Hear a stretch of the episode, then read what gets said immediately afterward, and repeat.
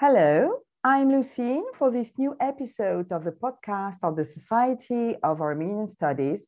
We'll talk with Satenik Badvagan Tufanian in Paris, France, and Mr. Dilip Karant in Bloomington, Illinois. Satenik Badvagan Tufanian, you are a philosophy teacher, and your PhD in history was about the Shahamirian Snare of Glory, published by Presse de l'Inalco but we'll speak today about your last book, Rendezvous à Madras, published last year by Les Éditions Tadé. Dilip Karant, you are professor of physics at Illinois Wesleyan University, and in parallel, you work as a freelance translator. You have almost completed the translation of the Rendezvous à Madras into English. Satenik, why do we meet the Shahamirians, the authors of, of the Hordorak and the Vorokait Paras, but this time in a novel? That's right, Lucine. I wanted to experience writing a work of fiction. Rendezvous à Madras, Appointments in Madras, is a short novel, and another experiment for me is to try to express myself in English today. Well, for my previous book about the Vorokait Parats, I was very lucky because I spent many years in Madras in the Shahamirians and Friends company, and I saw all the paths that crossed in this cosmopolitan city. It was as if the whole world had an appointment there. So I wished to recreate this little world as I imagined it, allowing myself to distance from the rigor of historical research. In parallel, I remember the great pleasure I derived, when I was young, from reading the Judge Dee's investigations by Robert Van Gulik. When you read his novels, you feel as if you are living in China under the Tang dynasty. So I hoped that my knowledge of Madras was sufficient to write a short novel based on historical facts. This is how Shamir and the reader came together, heroes of deduction, without the help of footnotes, a glossary, or direct explanations. So I confess, this book has mainly been, for me, an intellectual game and I hope it will be the same for the reader. After all, and 2000 years on, is Horace's precept, the famous placere docere, completely outdated? Can't fiction also be a pleasant way of learning? However, in the rendezvous, what is there to be learned? Which information is true and which statement is fictitious? It's up to the readers to test their criteria of truth and falsity. I know many readers could be misled, but I don't think this will be the case for specialists in Armenian studies. I think they may even find errors from me. Yes, Dilip, uh, this rendezvous à Madras, uh, is, which has already been published in French, could be soon available in English thanks to you. How did you get the idea of translating it into English? Uh, well, I've always been interested in Armenian culture. And uh, for many years as a student in India, I just knew about the existence of a people called the Armenians, though I never met any Armenian. Uh, I had learned Russian, and when I learned Russian, I had first heard of a few Armenian names, like uh, the name of Aram Khachaturian, who is a famous uh, composer. And so when I when I heard about these Armenian names, I noticed they were very different from the other Slavic names in in Russia. And I was curious about the Armenian people.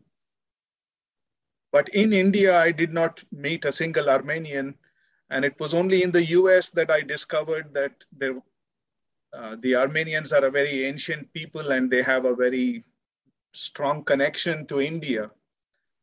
Uh, so I was uh, privileged to meet a number of Armenian people in Austin, Texas, where I was a student.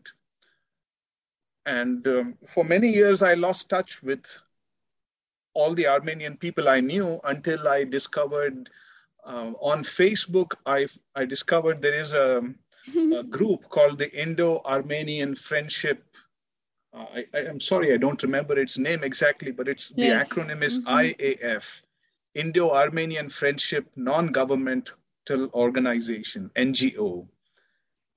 And so I began to follow it regularly. And one day I just, there was mm-hmm. some mention of, a, of an author who has written about um, India and Madras. And I was just curious. And I just very impulsively, I wrote an email, uh, actually a text message on Facebook to Satinig. and I, I just felt like translating it. And she was supportive of the idea. She was, um, you know, she trusted me enough to do a good job. So I felt like um, I needed to justify her, her faith in me. And so last summer, I started work on it.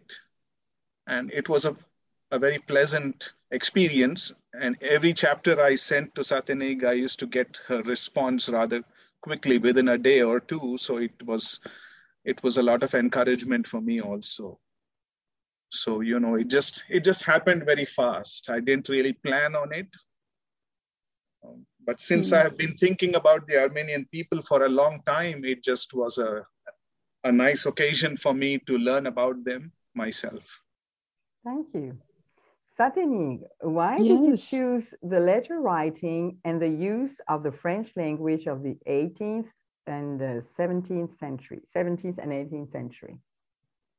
The epistolary form was indeed the most suitable for many reasons.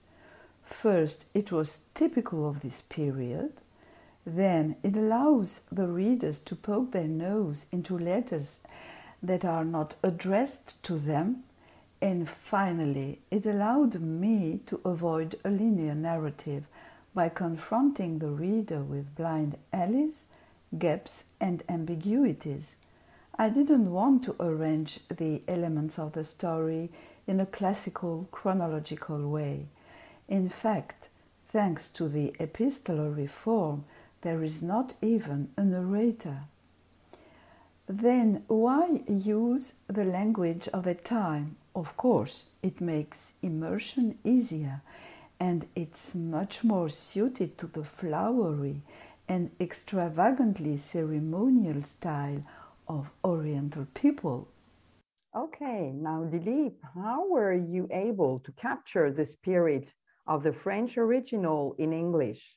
And what were the problems you met during the translation? Well, uh, first of all, I, I'm not very sure that I was entirely successful in capturing the spirit of the, the original. But, but fortunately, I had um, um, I was in constant touch with Satinig. So every time I had a, a, question in mind, I could always email her and get her opinion. And so after the first few chapters, I became a little confident of myself.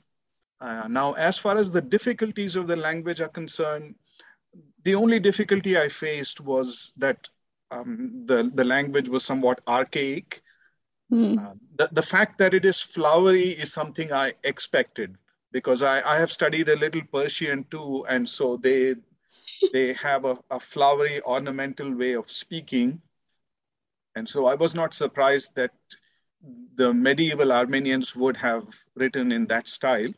But there were occasions when I found that I thought there were some ungrammatical passages in the text. And I, I, first thought they were misprints, but then they recurred in a few places. So then I realized that the author had used them deliberately. Uh, so, for example, there was one construction when referring to one's uh, deceased parents, there was a, a, somewhere in the text it said "fou mon père," um, which did not make any sense to me. Uh, uh, no, it was firm pair, pardon me, not mm. fum. yes. So, uh, so since it made no sense to me, but it was being used in the text, I realized that it must be some kind of archaic construction mm. which I did not understand. So I had to consult the dictionary. And then once I once Satene confirmed that my translation was not inaccurate, I felt confident of continuing like that. And so it, it turned out that it, I would not have been able to compose in French in that style, but translation was not difficult. Okay, Satene, is it a new trend now in Paris to write novels that we call detective novels linked to Caucasus? Polar Caucasien yes. in French. Why not, Lucine? Do you remember last autumn in Paris, we attended with great pleasure the Transcaucase Festival. Transcaucase in the plural. It was organized by three persons who are members of the French Society for Armenian Studies Taline Ter Minassian, Anoush Dersarkisian, and Sophie Roman. And the festival took place at the INALCO, the Institute of Oriental Languages. One of the events was a roundtable discussion on the Caucasian detective novels. Following this lively discussion with Nairi Nahapetian, who wrote, among others, Who Killed Ayatollah Kanuni, and Taline Ter Minassian, Les Galaxies Markarian, and the audience, there emerged a dynamic to write historical or realistic detective novels linked to the Caucasus, of course, with plots at least as complicated as this area can be and really is. Thank you. Thank you to you both. Thank you.